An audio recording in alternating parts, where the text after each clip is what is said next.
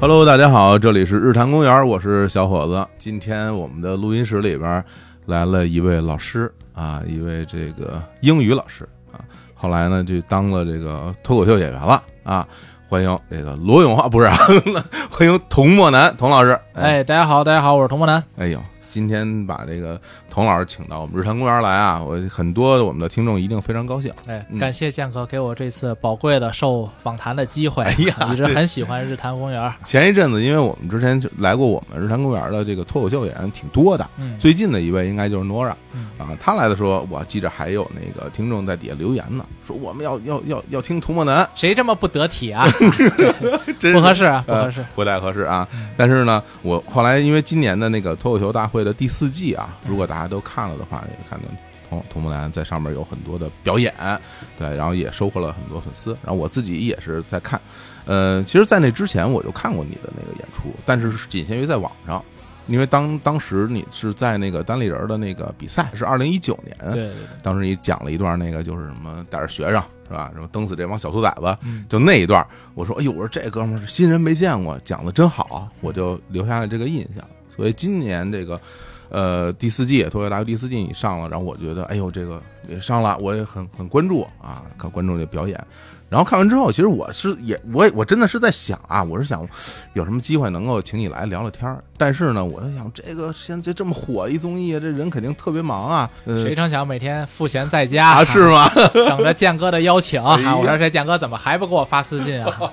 终于在某一天的晚上，嗯，那是凌晨，凌晨了，给你发了一个微博私信。哎，为什么会发微博私信？这事特别意外，因为我临睡前我就扫了一眼微博，然后它这个系统啊就提示我说呢有这些大 V 关注了你，然后我就翻到那个页面里边第一个就是你，然后啊，然后我当时我说我我说这这啊自个儿送上门来了，关注我了，那我赶紧回关一下吧。嗯，这个不是那个刚刚关注的。啊。我关注建哥应该是非常非常早了，但是我不知道嗯为什么，就是他就显示显示的比较靠前，嗯。但是我关注其实很早，然后后来我说那那得了，那咱们就约一下吧，来来上个节目。那个时候我才得知你只是日坛的听众，我挺意外的啊。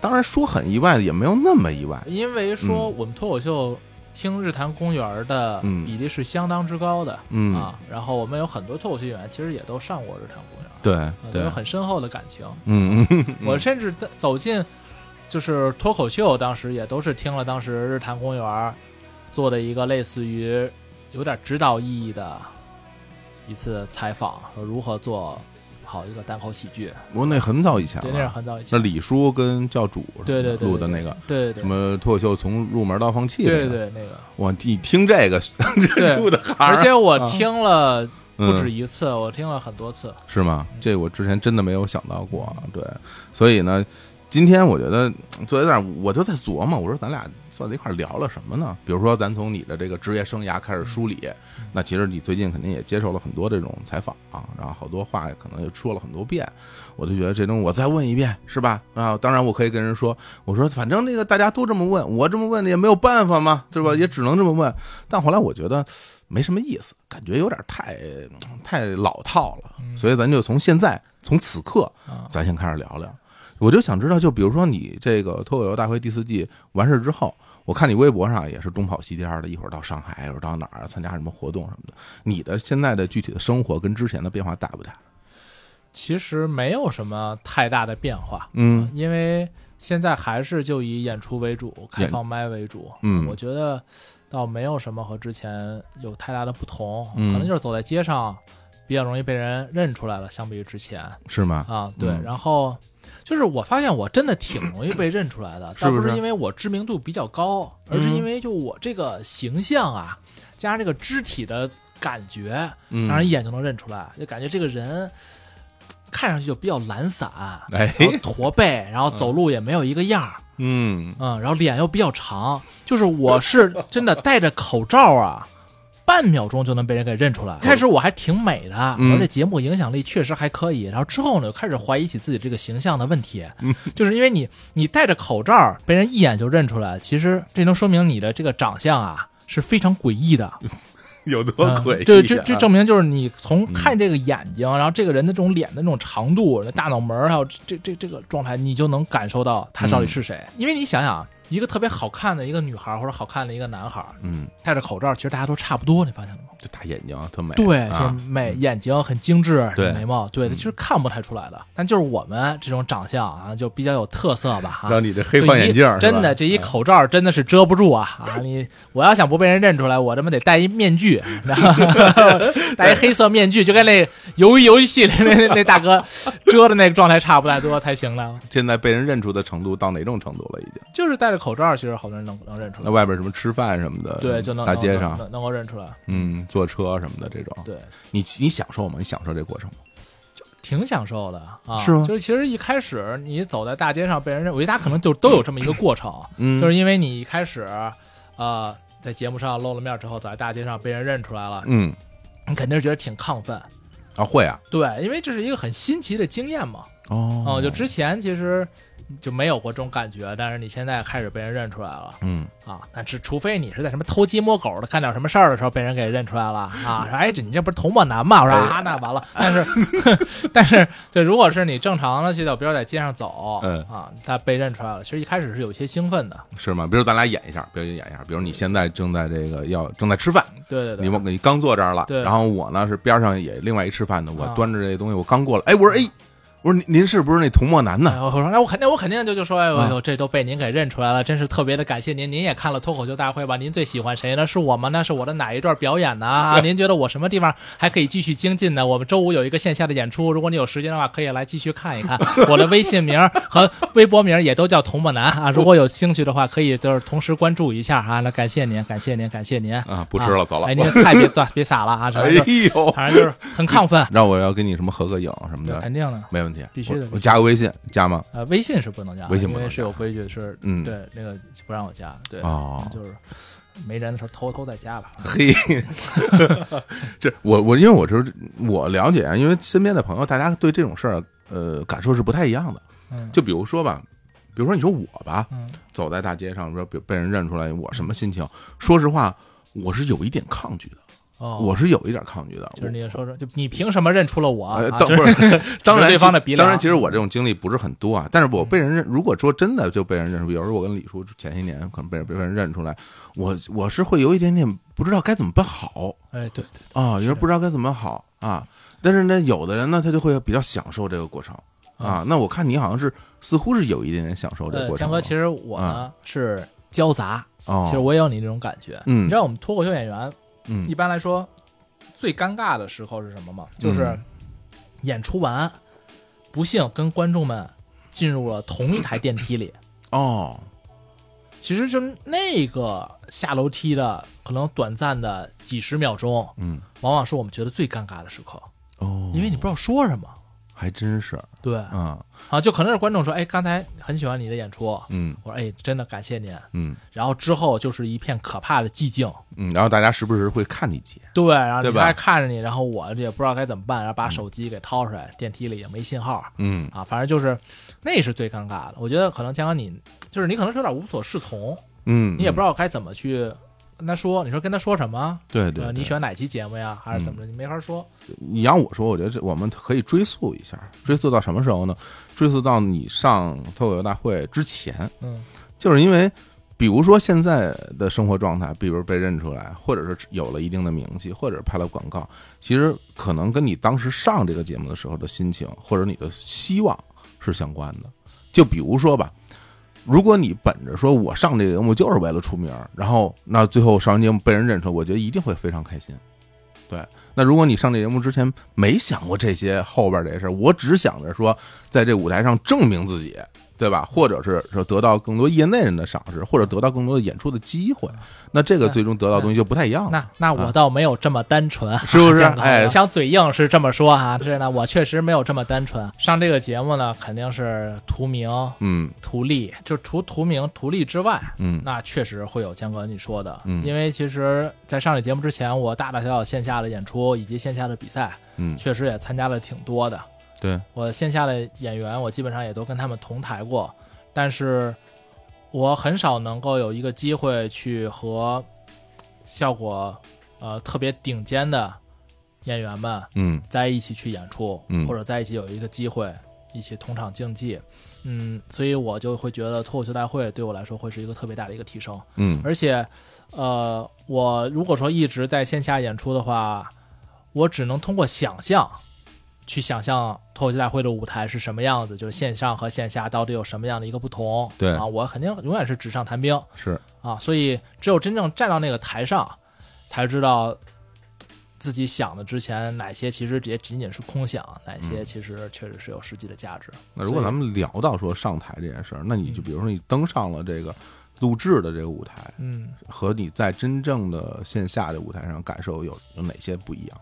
其实我觉得我就是更紧张，紧张啊？对我真的就是更紧张，因为我这个人是有特别强烈的面对摄像头、面对录音的那种恐惧。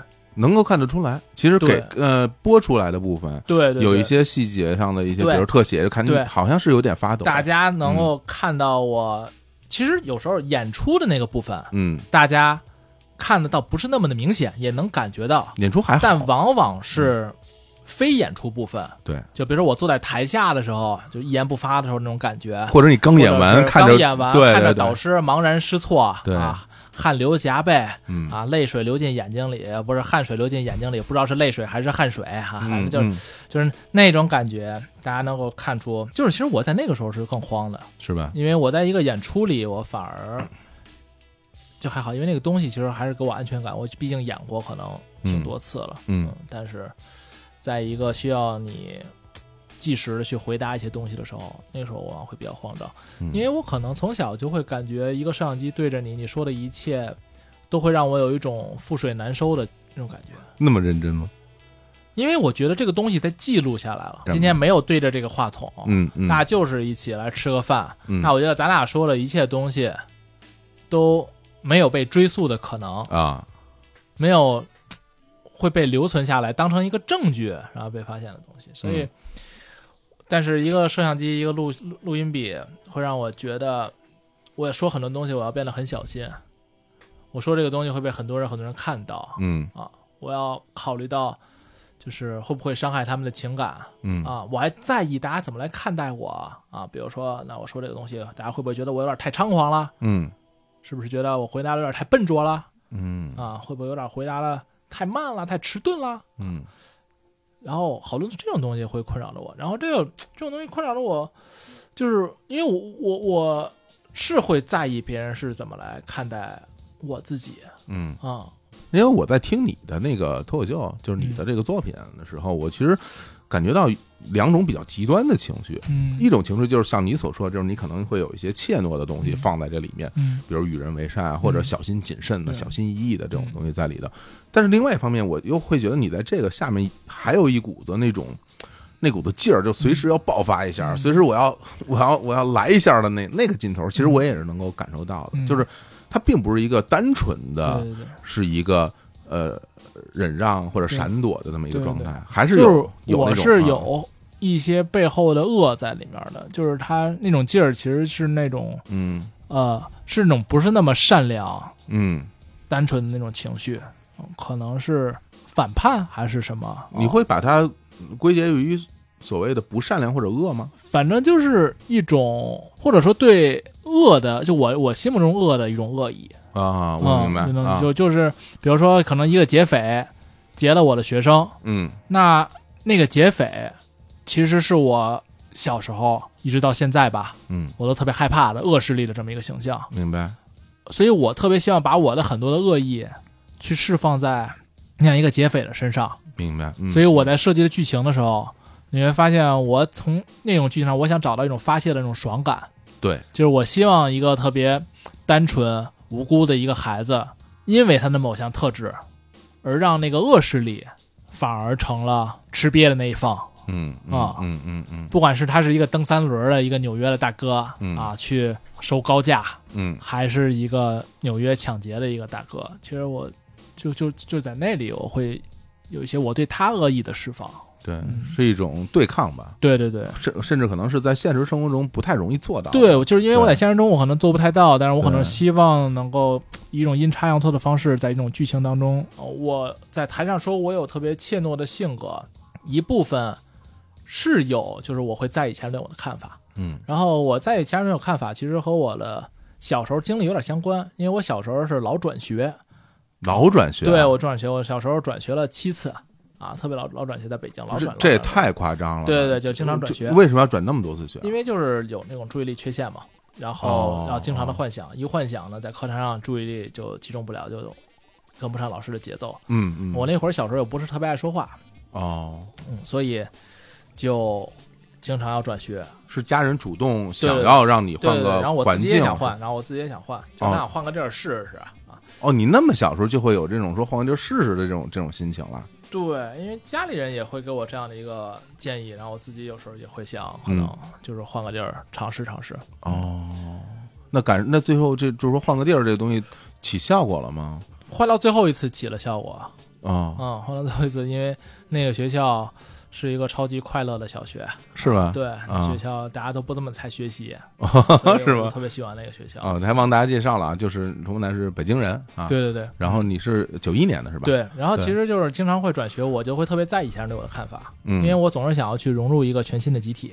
哎，但是我觉得从转学这角度来讲，反而就比如说我离开了这儿，那可能大家永远不会再见了，会不会反而有一种啊如释重负的心哦，情？他当然你如释重负了那一边，但是你不是还有一个新的集体要融入吗？就是你嗯。你因为你一个集体，它是一个全新的的话，就是大家其实已经成团了。对，而你呢，来到这个已经成型的集体，其实是他们要来接受你，对对，你要想尽办法让他们来接受你，嗯。所以你会不由自主的就会想，哎，这帮人对我到底是一个什么样的看法？嗯。然后我会想办法让他们高兴。嗯嗯嗯啊，那让大家接纳这个这个东西，你后来掌握 掌握技巧了吗？就是怎么办啊，让大家能能接纳你？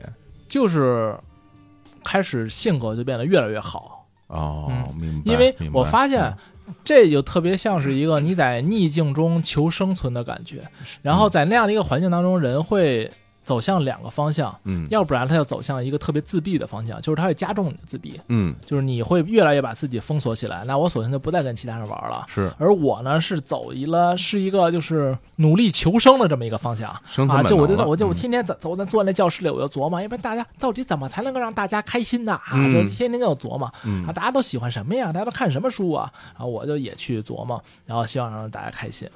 嗯，然后慢慢儿他一开始也不行，就是然后到了三年级的时候，终于慢慢开窍了。嗯啊，那个学校叫做北下关小学，在北下哦关小学我，呃，就过得特别的开心。动物园那边儿对对对，啊北下关小学本来也就特别的，呃，在学习上压力没那么大。嗯然后之后到了初中，到了高中，嗯呃，慢慢就越来越好了。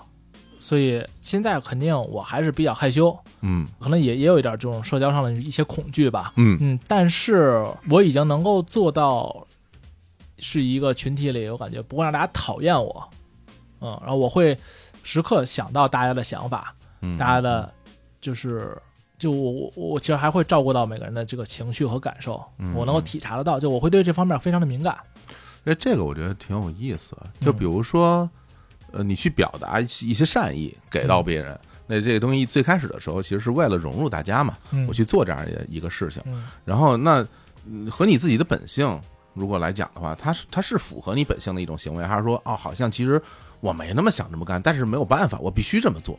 那它跟你有没有冲突啊和对立？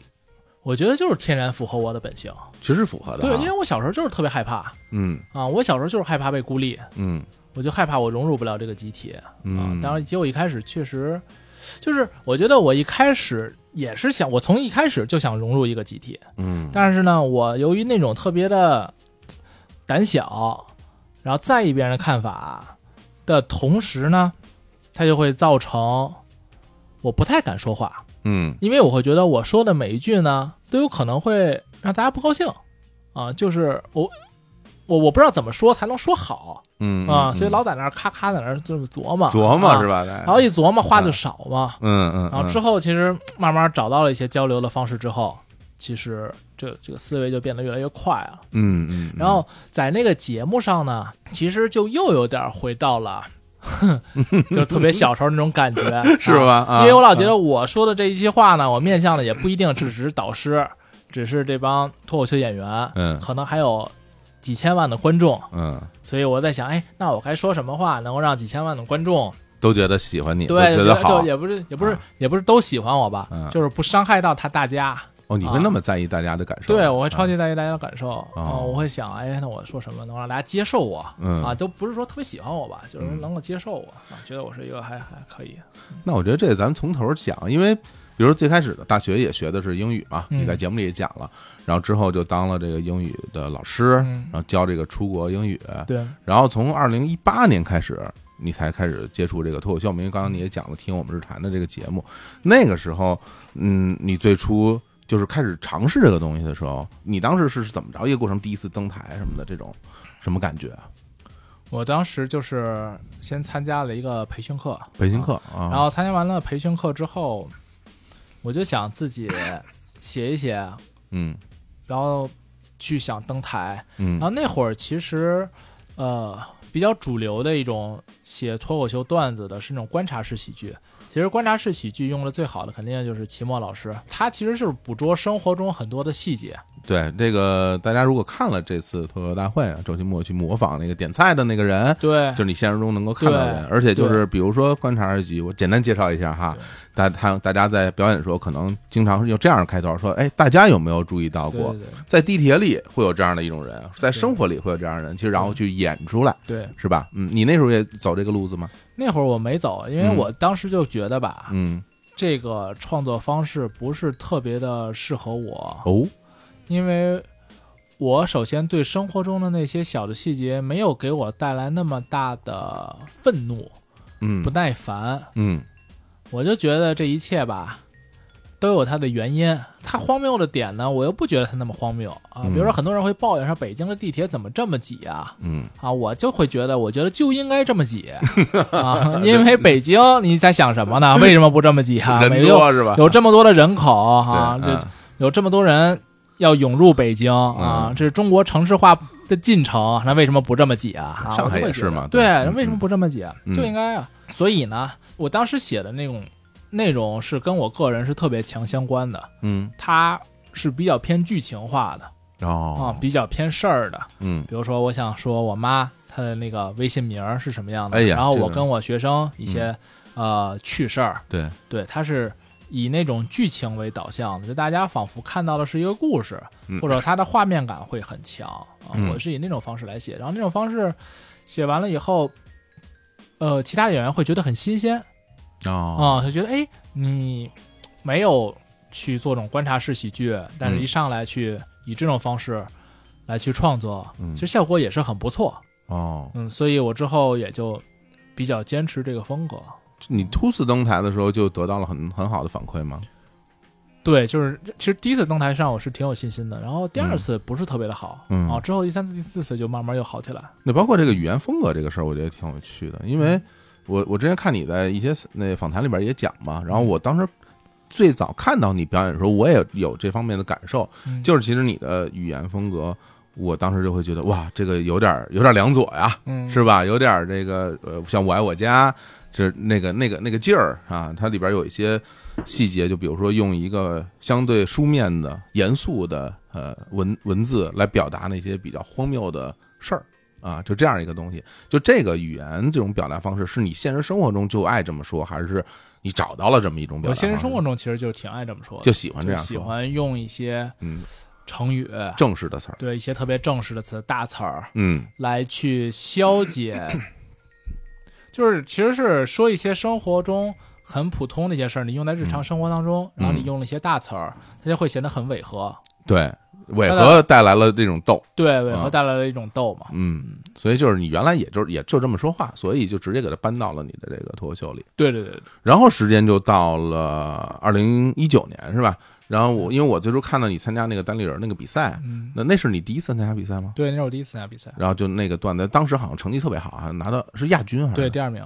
对对，然后因为那个时候有很多同同台比赛，然后很多人都说了好多年什么，但是你当当时也就刚说了一年多，对，对这个东西拿到亚军之后，给会给到你一种什么样的感受？这种信心会爆棚吗？觉得我靠，我就是天天生该干这行的人，其实也没有，没有吗没？有那么大的信心，因为我是觉得当时从事我们这个行业的人还不是特别的多，嗯所以我是感觉我是在一个比较小的一个竞争当中，算是做的还不错。而且线下的比赛吧，它嗯不定性是很多的、嗯啊，你很少说，呃，第一个上台的人就能够拿到最好的成绩，嗯嗯、因为他面临的压力往往特别的大嘛。嗯我这两次，我那两次抽签儿其实都是比较靠后啊上台的，所以说前面的演员已经把这个气氛都热的差不太多了。嗯。啊，我最后去讲一讲，嗯。所以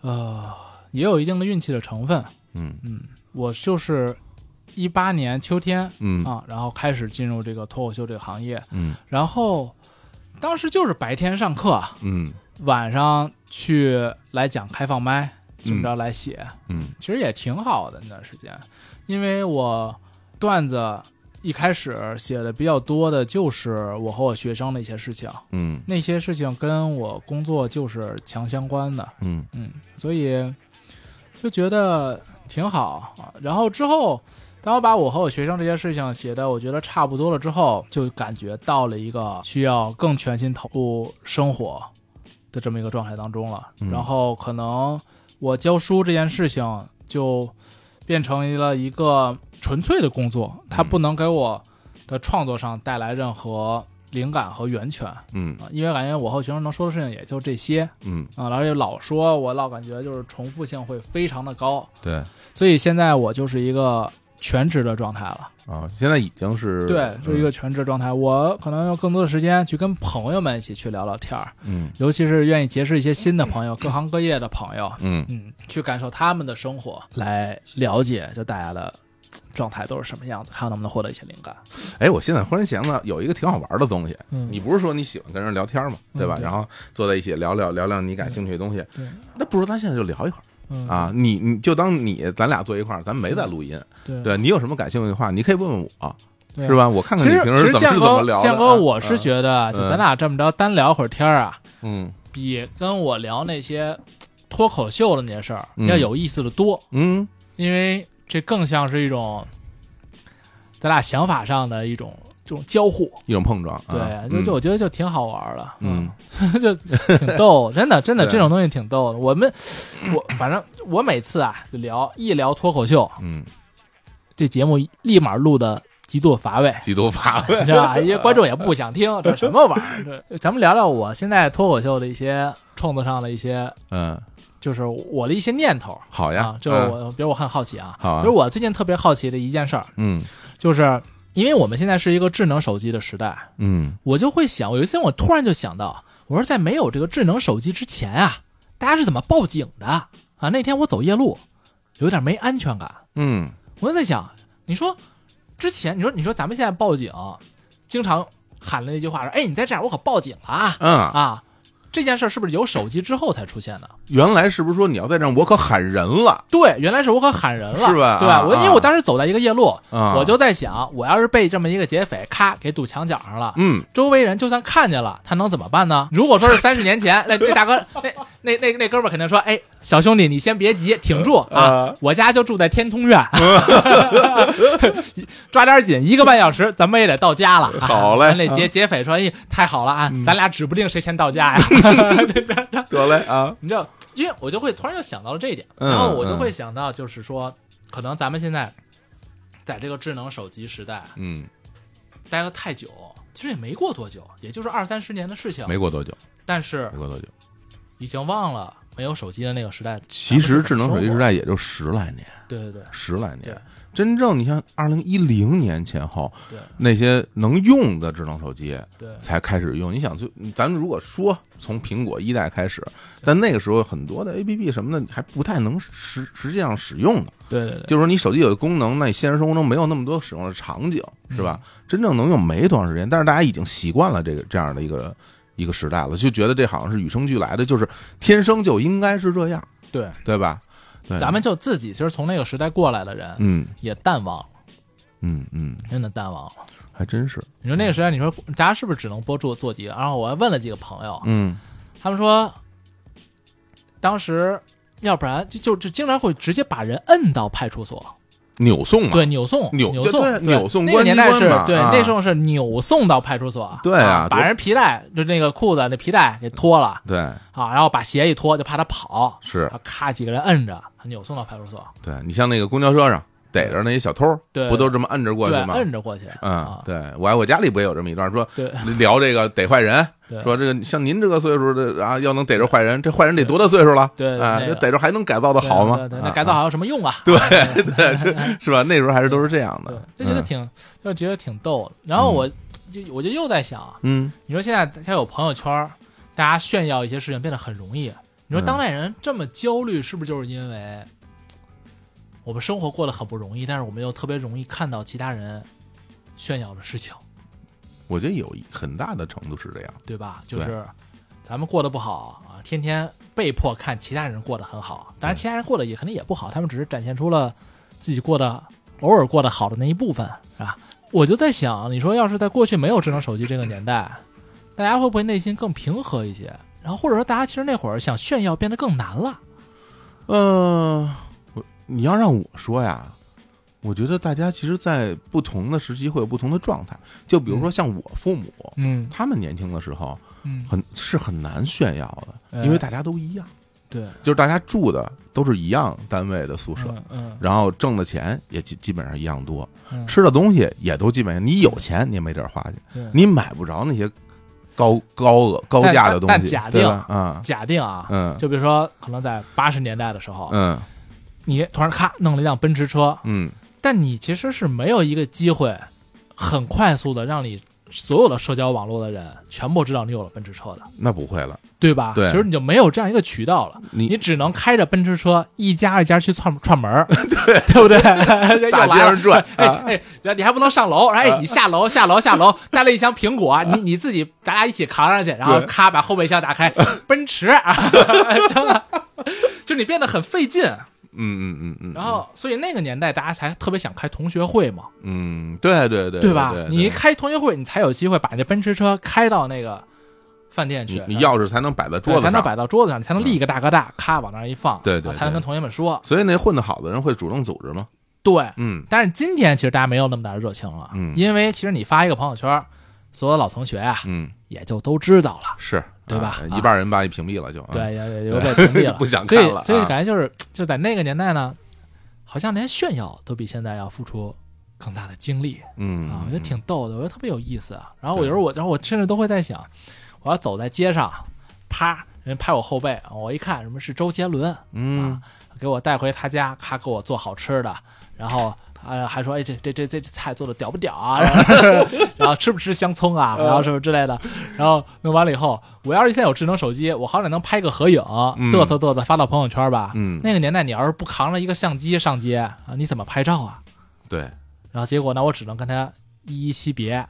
到了那个办公室，我跟我们朋友说，朋同事们说，那那那个，你猜我今天见着谁了？见着周杰伦了，还给我啊，他说啊，怎么这这我说周杰伦还给我做饭了呢？啊，那同事就说还大同事哈哈大笑，说那林俊杰还给我推过背呢。那就是 刘娃给我洗过脚呢，啊对对啊对对说这这追星追疯了哈。嗯就我觉得就挺逗。然后像咱们之前那个特别早的那个时代，出国旅了游，你怎么跟人提起你？你现在发个九宫格照片都给 P 好了，挺好的。那嗯现在你当年是怎么跟人家炫耀自己出过国呀？是不是得好像得给人寄明信片儿？是不是？那时候啊，对给人带礼物，啊，对这，上面有洋文的，哦嗯，对，在里头，啊然后然后以以期望对方得知自己其实出国了，对，满足自己一种虚荣心。那时候那些进口商品，那是很难搞到的，知道吗？那那那玩意儿你弄了以后，你就得给送给大家，大家一看，哟，这上面有有外国字儿，对你就知道你出了国了啊，或者你有海外关系，啊类似于这样。你自己更享受现在的这样的一个生活状态，还是你会觉得如果是那样过去的时候会会更好一点？我其实我还是更更更更偏向于现代现在是吧？啊，嗯，对你你呢？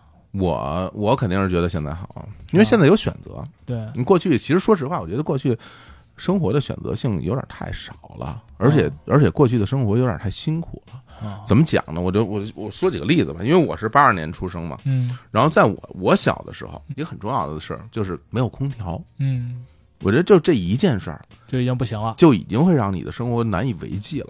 嗯，你想想看吧，如果今年夏天你家没空调，你该怎么度过这样一个夏天？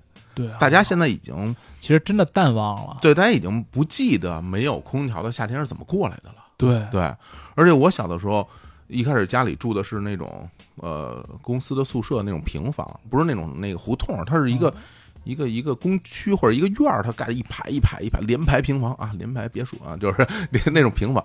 那冬天取暖，那真的家里就是炉子呀啊，那个就是你只是靠那个东西来来取暖，屋里是很冷的。那跟现在你家里动辄有的人家里还有什么地暖什么的，那你怎么比啊？我觉得差的是特别特别多的。记得当时没有空调的夏天，你的感受吗？我说心里话不太记得了，就不太记得你得说为什么人会就是，其实也你说能有多久？没多久啊。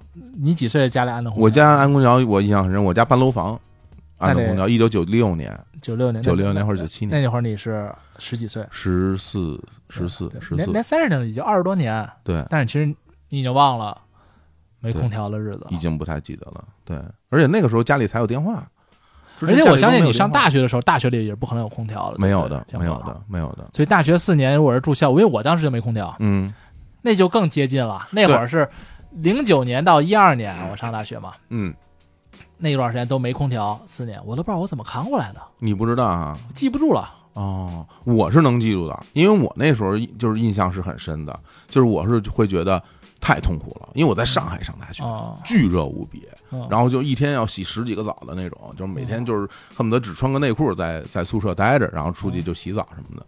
但是小的时候其实也也一样会很痛苦，但你就不记得了，就就忘掉了那种冷热是吧？包括大家生活这种便利性。各方面，我觉得现在生活就是很方便啊！你你你试想一下，如果我们现在生活没有外卖、没有快递什么的，大家很多人已经没法生活了。对，嗯，就是我觉得，就算是那种歌里唱的什么“从前慢”，什么、嗯对什么车马慢啊，什么一生只爱一个人，啊我老觉得就是 就是搞感觉就是，如果你回到过去，该慢的事情啊，可能是慢下来了，嗯但是问题是好多不该慢的事情呢，它它也都给慢下来了，他也只知道吗？能慢了。对，这有点点受不了了。就是啊，而且所以我现在就经常会在想，就我我特别老特别喜欢想那些十几二十年前嗯那些没有的东西，嗯然后它所带来的不方便，一定会让我们超级的诧异，嗯。你很难想象。嗯，我不知道，就是如果年轻的听众听到这个，大家会不会有会有共鸣，或者说能不能感受到？哎，不知道，嗯会不会有共鸣？对我其实一直有一个疑问，因为刚刚在聊，我也没有搞太明白，就是说，就是说你你在台上表演，你最终是是想取悦自己，还是想取悦别人呢？就是你想让谁开心？就我觉得这俩就是辩证统一，怎么讲呢？取悦了别人，自己也就开心了。那我觉得还是取悦自己，对，就本质上其实就还是取悦自己。还是想让自己高兴，就是对因为你高兴了，所以我高兴，对，对吧？我看见你们都高兴所以我才高兴。他是那种就是获得别人关注嗯那种极致的虚荣，其实就是我上台就是一种虚荣心在做驱动。你会觉得这是虚荣吗？对，就是、反正不是奉献啊啊，不是那种美好的品质，嗯，就是我希望大家来看看我，看看我，看看我、嗯嗯啊！你看我是不是挺幽默？嗯你们来听听我，然后大家他们一高兴，其实那种高兴，他们笑呢，就更像是一种对于我的认可嗯啊。然后他的这个认可让我觉得我自己有价值。哦，对，就就这个其实并不是说那种服务性的，就我我逗大家笑，不是说为了就给大家带去快乐。虽然我们可能表面上会是这么说，嗯嗯，嗯但更爽的人一定是我们自己，这是满足了我们自己的很多的表达欲，让我们觉得，哎，我其实给出了很多独特的东西。这个挺好玩的。我觉得这个就有点像比赛，对我就是我觉得它不是说所谓的那种像什么脱口秀大会这种真正的比赛的赛制，而是好像是自己跟自己的一个比赛，对，它是有胜负的。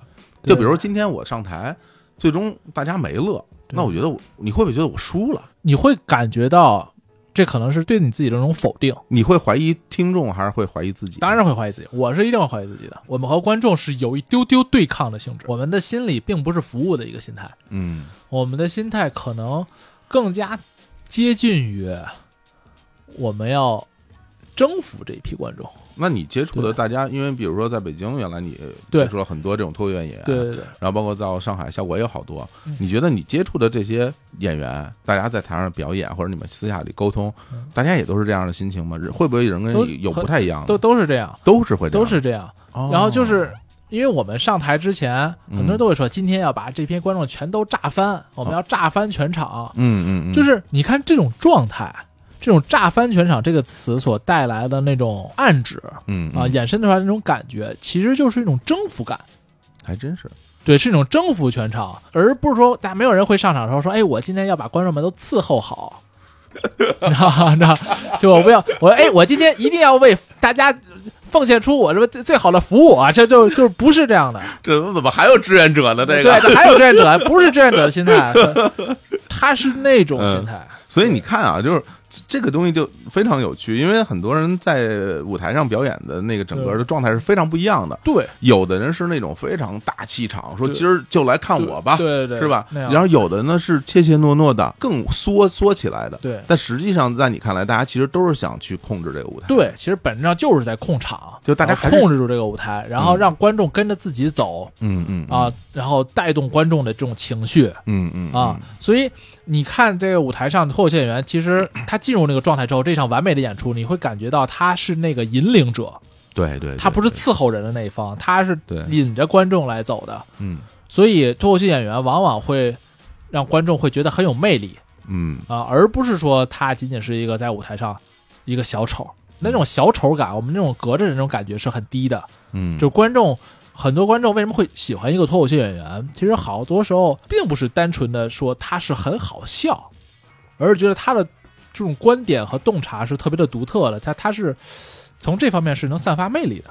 嗯嗯你说这个是，我觉得就是最终大家都是一个喜欢舞台的一个人。对对对，你喜欢舞台的人是一种什么心情？因为我自己经常登台，原来你包括现在，其实做播客，我觉得也是一个舞台。对。你站在一个舞台上，你享受这个舞台，然后你要征服你的受众。咱，们本质上其实是一样的，其实是一样的。本质是一样的。对，但是有一点不一样的在于说，就比如说吧，比如说我原来在演出的时候，我如果说我我感觉到大家的反应不够强烈，我好我好像很难去怀疑自己。OK，嗯，我好像很难去怀疑自己，我我可能会，我可能会觉得哦，好像他们不是特别行，这可能这是一种本能的反应。嗯，当然，如果说台下所有人每一个人都鸦雀无声，那我肯定会觉得说，那是建哥有可能你是一个骨子里很要强的人。我觉得我可能都不是要强，我可能是有点过于自信了 OK，啊。对，这种这种这种自信是来源于，其来源于就是你对你自己作品的这种极度的认同认同。而且就是说你在你在创作或者说在后期对于作品的这种这种磨练的过程里边，其实你是投入大量的精力，然后你自己是知道你付出了多少心血在这个东西上，就是你会想要说。你你就尽所能吧，把你的这个东西呈现给呈现给别人。那那比如说台下有有十个人，有五个人特别嗨，有五个人没嗨，那我就会那我的看来就是说，这五个嗨的人是是 OK 了，没嗨的你向人学学，就是挺好，这心态非常牛逼。我会有这样的一种一种一种心情。当然，在这里面并不是说完全呃油盐不进，我也会去反过来再去看自己之前的，包括比如说我录制台的节目，我在后期的这种剪辑和回听的过程里面，我我会以很多的时候去。去修正自己的错误，然后去推翻自己之前的这种表达，然后去让自己变得越来越好。这个这个过程是有的，对。那但这个里面，我就我就是是对于自己这种所谓的作品的一种一种要求，一种要求。所以就是你你这么说，我就我觉得就是感觉是很明显的，就是大家在台上为什么所谓有一句话叫做舞台缘儿，就是有的人啊上了台就招人喜欢，我觉得就是因为他找到了。如何控制舞台的方式？对对，不是每个人都能找到这个这个方式的。对，就是你你怎么跟舞台和和和观众来来来自处？对，就是我觉得嗯所谓的这个舞台缘儿，找到和观众相处的方式，本质上它也是一个去迎合的一个过程，嗯，我跟观众是达成一种某种程度上的同步，共振啊，对，是共振的，嗯它不是说简单的那种冒犯，嗯。因为冒犯是把人和人拉远的嗯。啊，这是脱口秀里面最害怕的事情。嗯，你这里这里边的确有一个比较特殊的点，就是说你不能让大家听不懂。对。对，因为比如很多其他的所谓的艺术形式，你是可以接受受众不理解你的表达的，比如说音乐，比如甚至上绘画，好多东西可能大家会觉得看不懂，但是有人能嗯觉得特好，然后你说那大家可以通过学习或者是怎么样，你最终能看懂，但脱口秀不行。脱口秀你不能说你看不懂是你的事儿，这不赖我。就是你你会不会觉得你你有一部分职责就在于让大家能够听得懂，对啊，就是、嗯这是必须的对吧？啊，嗯就是你你必须让大家跟上你啊，而且还甚至不仅仅是听懂，嗯而是让大家的情绪都跟你尽可能的贴近，嗯让大家去感受到你的狼狈、愤怒，跟着你有这么一个情绪上的共鸣的时候，嗯。它才能够有最好的一个效果。那在线下演出的时候，比如在北京和在上海，你会有很不一样的感觉吗？呃，也还行，我觉得基本上都差不多，差不多。那是是因为你本身设计的，或者说你写的一个段子，它是从底层，从大家就是每个人都有共同的情感感受的角度来。对对对对对，我喜欢从感情上出发，而不是以一些，比如说只有北京人能够感受到的那些东西，嗯然后来出发。那上海人肯定没有同感。对但如果你是一个更大的人性底色的话，其实两个城市人就都会有同感。对，甚至说可能不在城市的人，大家也也会有也对，会有。就比如咱们刚才，聊什么，比如人人的那种炫耀，嗯啊，那其实哪个城市就都差不多，嗯对吧？大家都会有对这件事情的情绪。嗯，但这里边其实会有一个一个问题，嗯就在于立场问题，也就是说，就是对于某一件事情，你是支持的还是反对的？你站在哪个角度来说这个东西？它在每一个时代都会有一个所谓的正确的这么一个东西。咱举个例子啊，这例子可能不是那么恰当，就比如说节约用电这么这个事儿，对，那节约用电。那其实不同的人会对他有不同的看法。嗯，前些年有一个什么什么大家集体断电，什么一分钟或者十分钟这么这么一个这么一个事儿，然后有人就说哇这是一个好事儿啊，节约能源是一个好事儿。然后也有人站出来说这个东西可能反而会对整个电力系统带来很大的负荷啊，这个东西它就会有一个啊对或者错的这么一个这么一个这么一个不不同的一个区别。那比如你在讲一些事情的时候，其实你对于很多东西也是会有一个。正确或者不正确的这么一个态度的。那如果你的观点跟大众之间有不一样的地方的时候，你是会敢于拿出来说，或者说我干脆我就不写了，我不说了。如果我觉得我的观点跟大家不一样，我就不说这个东西，我说点别的，我说点跟你们一样的。你会用哪种方式来来选择？我会努力选择一个既把这件事说了，嗯，但是又能让大家理解我的一个方式。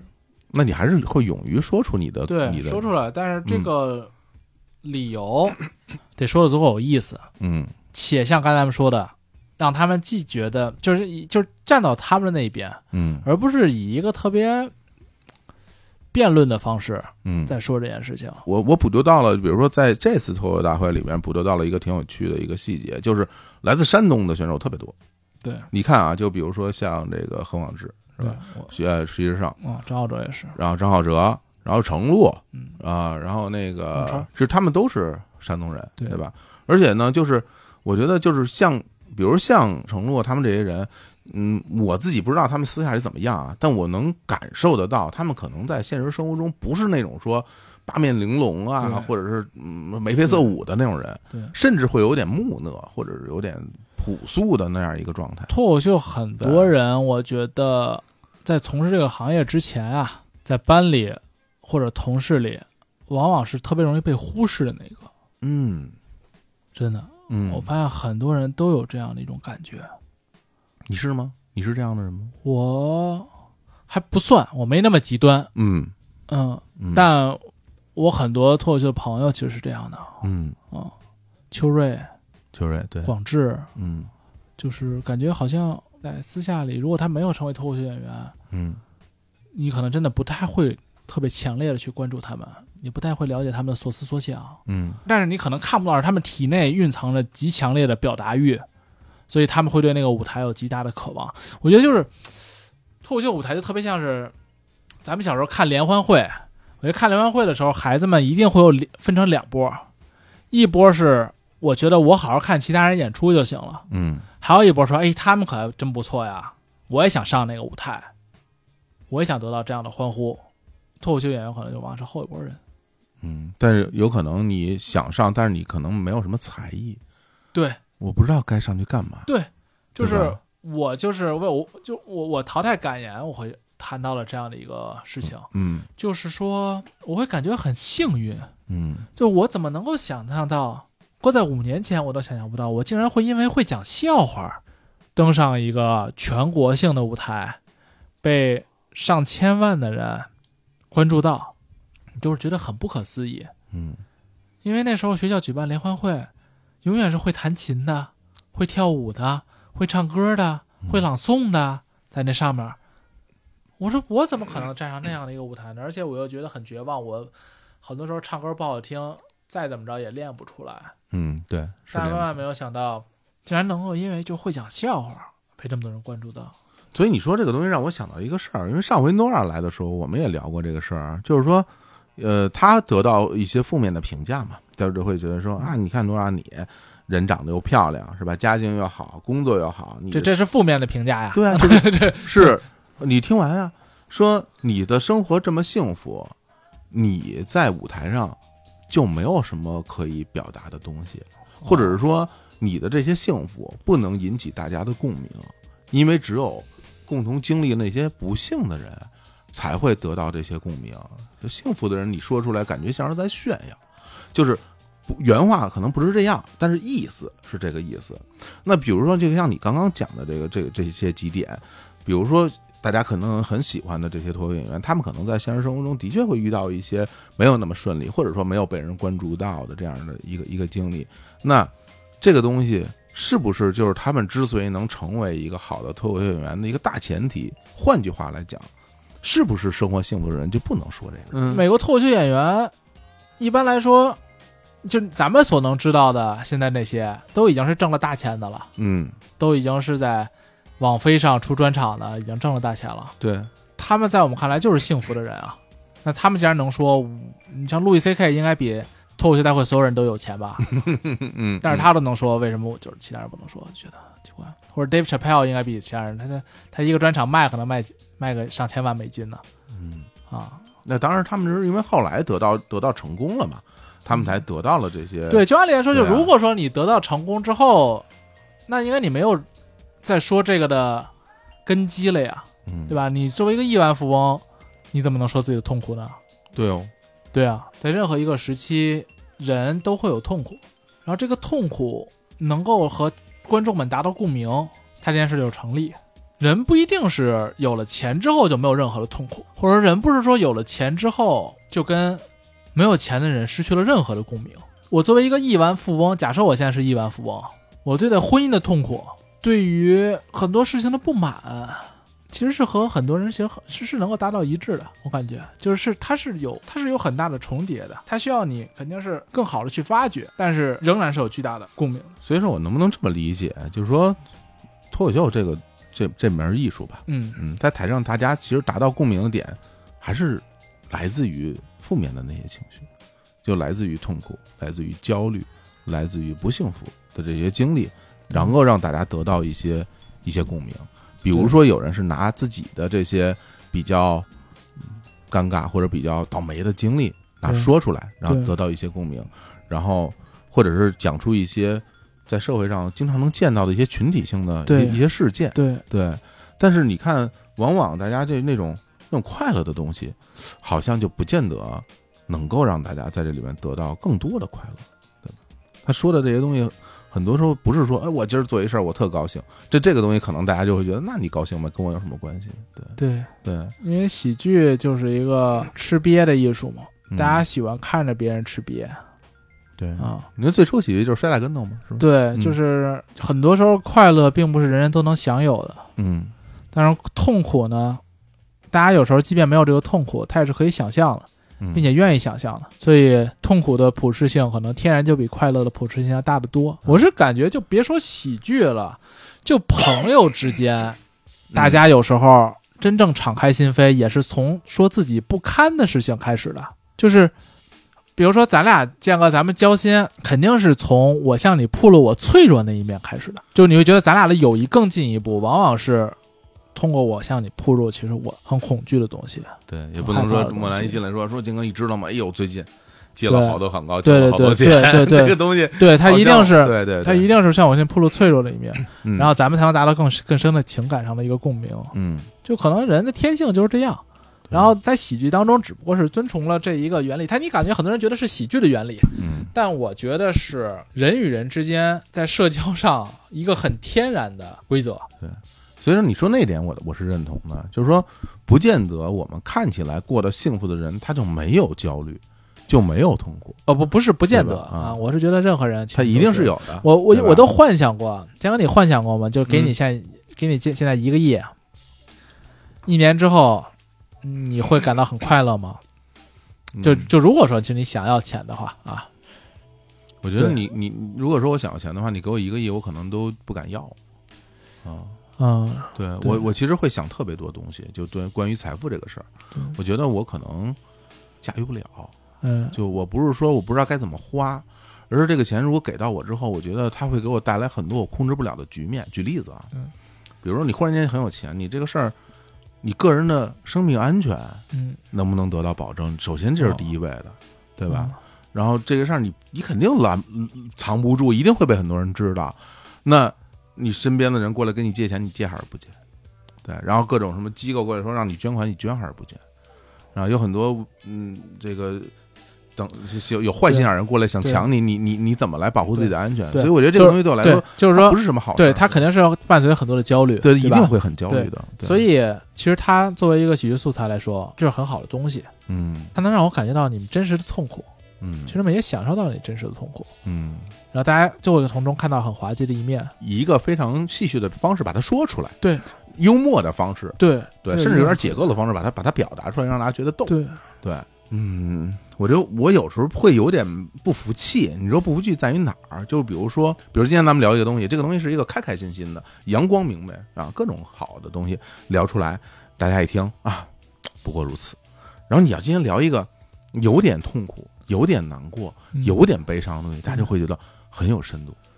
对对我而言，我首先我不这么认为，因为我会觉得不同的情绪，你反映出一个作品，无论是绘画、音乐，还是博客，还是脱口秀这东西，只要你把它表达的足够好，你的技术足够好，这个东西它它都是成立的。但是它能不能打动人，这就不一定了。往往是那些看起来有点难过的东西，就更能打动人。对，这可能真的是人性里面会会藏着的一个一个一个东西。我是觉得大家看到一个人过得不好的时候，那种天然的善意就来了。嗯然后在全情的帮助了这个人之后，看到这个这个人变好了，恶意就来了。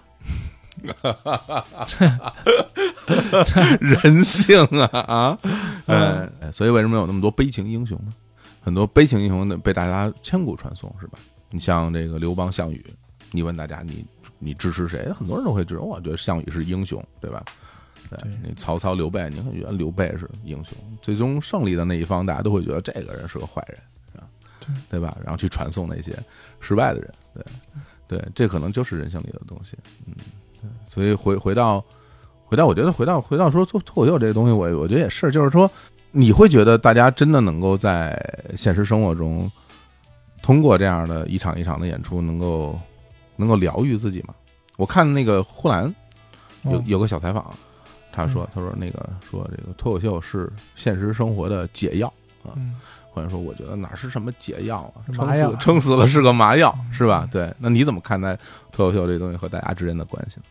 我觉得他就是一个演员获得一个极致的表达欲后的满足感，极致的虚荣心，观众呢获得快乐，一些暂时性的快乐的这么一件事情啊、我觉得他说麻药是挺准确的，嗯就是一个短暂的麻痹，然后之后回去接着面对自己的生活，对，没有什么治愈的，对，就是因为他解决不了实际问题，是对，他解决不了什么真实的问题。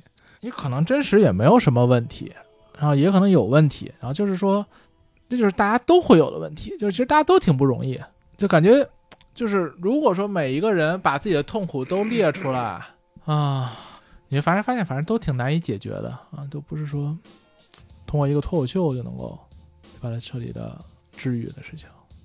嗯嗯，我其实讲脱口秀，我都没太有那种就是奉献精神，说什么让大家各种责任感什么的。对啊我，啊我就是想自己爽一把，因为我就喜欢这种东西，就是它辩证统一。哦，我在想要那件事情的时候，同样这件事情也就给实现了。就比如我想要满足我自己的这么一个同时，嗯我得到最极致的满足的同时，一定是观众也得到了极致的满足，就感觉嗯这不就很好吗？哎，我觉得你说这事儿，我觉得特好。就是我，我其实现在会感受到你，我自己觉得最最最替你开心的一点，就是说，就是一个人啊，就找到了自己喜欢做的东西，并且又挺擅长的，对，并且还能养活自己，这件事儿其实是特别特别幸运的一件事儿了。对我经常会感到幸运。对，而且就是以我这些年的经验，我会感到一件事儿，这事儿怎么说呢？就原来有一件事叫做“失败是成功之母”。我们小时候接受的教育就是什么，甚至什么挫折教育，是吧？这百折不挠啊，越磨越锋利。我现在这些年，我我就感受到，可能不是这样的。就是一件事儿吧，如果你做着特费劲，说明你可能就不太适合干这个事儿。就是你最好就赶紧干点别的，嗯。我就觉得，如果这件事儿你真的做对了，天时地利人和，你真做对了，它一定会很顺利。他他，我看了身边很多朋友的例子，都是这样的。大家之所以能够把这事儿做起来，不是说我十年二十年，最后终于给磨出来了，而是往往就是你感觉这人呼的一下就把这事儿就做成了。我会有这样的感受的，所以我从你身上也会得到这样的这样的心情。但就是这个脱口秀，嗯。我也看到很多人由于特别大的坚持，嗯。获得了巨大的进步，嗯。是质的变化，我是挺感慨的。嗯。嗯，然后我打心里特别佩服那些一开始做的特别不顺利，嗯。但是至今还在这个行业里的脱口秀演员。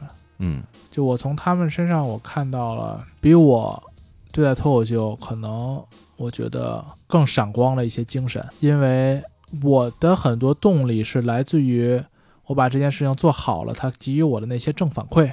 对啊，而很多脱口秀演员呢，他经历了一些冷场，甚至是更多的一次一次的冷场之后，还在坚持做这件事情。那他们靠的可能更多的就是对这件事情的热爱，就真的是把这件事情当成一个自己一定要做的东西。从这个角度上来，特别佩服。然后他们在一直做，一直做，一直做，我觉得特别的厉害。其实他们会完成质变，就有有些时候我会特别感慨，就他们取得了如此大的质变。这个的确是值得值得庆祝的，就是因为不是每一个人都能坚持到那个时候。对，有对有很多人可能在中中间这过程里面，因为各种各样原因，可能就坚持不下去了。你你不能说，你不能说有的人是放弃了，有时候他不是说我主动的放弃，而是被动的，真的没有办法了，那怎么办呢？就你可能只能干点别的了。对对，但是如果你真的能够一直做到一定的程度，最后得到一定成功，那我觉得还是还是会非常的替他们感到开心的。我们很多演员其实是阴差阳错坚持到了现在，嗯，对，因为嗯。一七一八年其实也都想不到能够有这样的一个节目，嗯。但其实是有一个好处，是因为 我们是真的，很多人是真的因为超级热爱这件事情，他没图名没图利，尽管最后也奔着名和利去了，嗯。但一开始就是，即便我们知道没有名没有利的同的时候，我们出于想表达一些东西的这个渴望，嗯也还是愿意天天干这个，搭功夫搭钱啊对，对搭功夫嗯搭搭钱，就开完不给钱的，我们也愿意去嗯去玩这个嗯。然后阴差阳错就坚持到了有名有利有有图啥的时候嗯啊。但是现在呢，就是你会发现你很难坚持两三年了。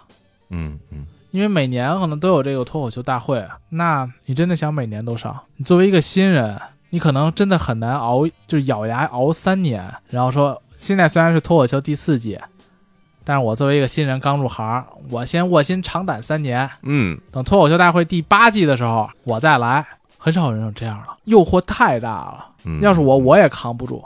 你本来也没扛住，对我肯定扛不住。对我肯但是你之前讲了好好讲了一阵儿了，已经啊。对开玩笑不是，所以我说的是，我之前是阴差阳错嘛，明白，扛到了有名有利的时候，嗯因为那时候就是还没有这个节目呢。嗯但凡有这个节目，就我也扛不住。而之前积蓄了三四年，有没有好处呢？我觉得是有巨大的好处的，它让你的心很静来去做这个。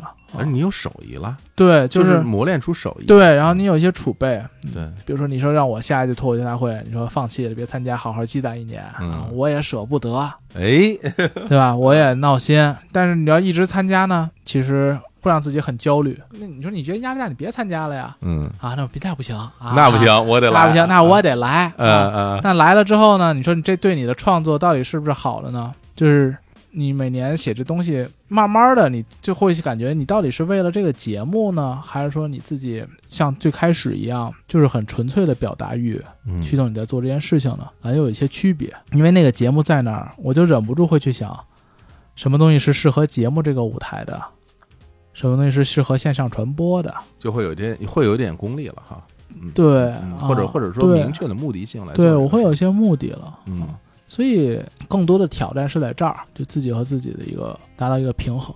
那最近线下演出还能办吗？就是这种或者在北京或者在上海，北京的取消了一些，其他的地方还好，还好啊，是在上海会上海会多一些，然后之后等这个状态好转，嗯，在北京也会继续演出。有没有办什么专场啊？没有没有，专场现在暂时还还差一些啊，嗯，对，努力写呢还。而且从变相来说，如果你专场足够多的话，那你去参加比赛的时候，你的素材也很多呀。对，对啊，那周周老板人家东西多啊，你就你演呗，你你比八轮我也我也可以演啊，对吧？所以他需要前面的一些积淀嘛。对啊，嗯，我要开 肯定也是在，哼，下一季脱口秀大会开始之前开。嗯，挺大压力的，对，对。因为它需要很多的内容，对，当然嗯。你你可以不上下一季的节目，那你就别上了呗，对，嗯，那不就想要名和利吗？啊，对吧？你这不要求这事儿吗？那这那你说那那是这事儿，你别上了呗，好好写你的专场不就行了吗？莫南，我说是。那这也倒也没这个必要，哈哈，我这也得搞起来啊。得嘞得嘞，这聊的大家，所以嗯嗯嗯。人就是这种嗯。欲求不满，嗯，就是这种很挣扎。就我嗯特别能够感受到自己心中那种贪婪，嗯就本质上就是这样，啥都想要。你会不会歇一歇更好呢？你可以歇一歇，那你你别上了。嗯嗯嗯嗯。但你好像你还是想上，看吧，就看，因为大家每个人对这个东西的感受是不一样的，嗯而且我我就是我从我个人的角度来来感受这个东西，我对于欲望这个东西是很正面的感受，嗯，对我很喜欢有欲望的感觉，嗯，我我可能每天当然当然。我可能每天都生活在欲望里边，我因为我觉得欲望它代表着一种你还有很美好的预期，嗯。然后快乐就来源于这种美好的预期。嗯。啊，然后达成，对。嗯，努力和达成，对，嗯对，所以我我觉得欲望这东西并不什么是个洪水猛兽，或者说一定要无欲则刚，我觉得这个不是字面理解的意思。对，它不是字面理解的意思，对，所以就 OK 吧。那我觉得也也就也就期待吧，反正什么时候能够在北京或者在上海看到你的线下演出，那一定要通知到我，或者我也通知到我们各位的听众，大家到现场去看一看。好，对，好吧，那今儿咱们就跟大家聊到这儿，好，感谢大家，跟各位说拜拜拜。好，拜拜，大家。When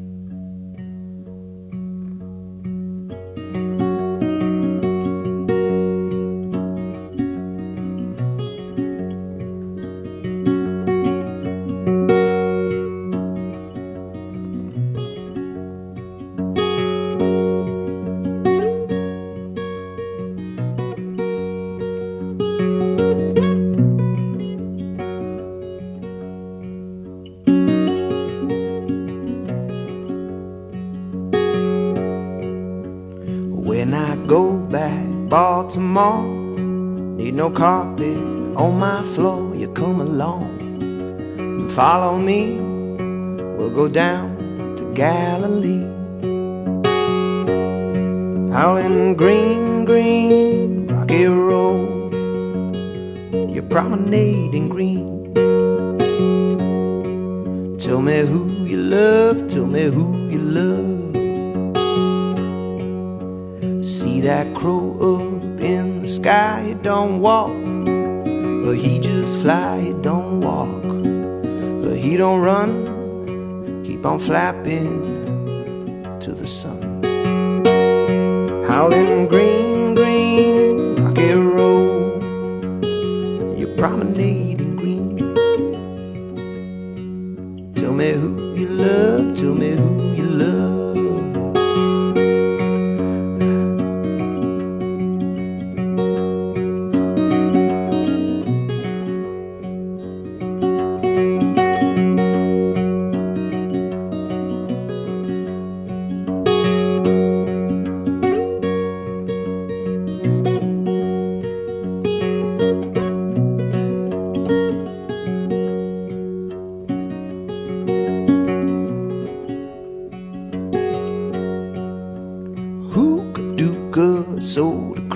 Does your mama chew tobacco if your mama chews tobacco? Hookah dooka, hookah dooka, soda cracker. Howling green, green, rocky road. You're promenading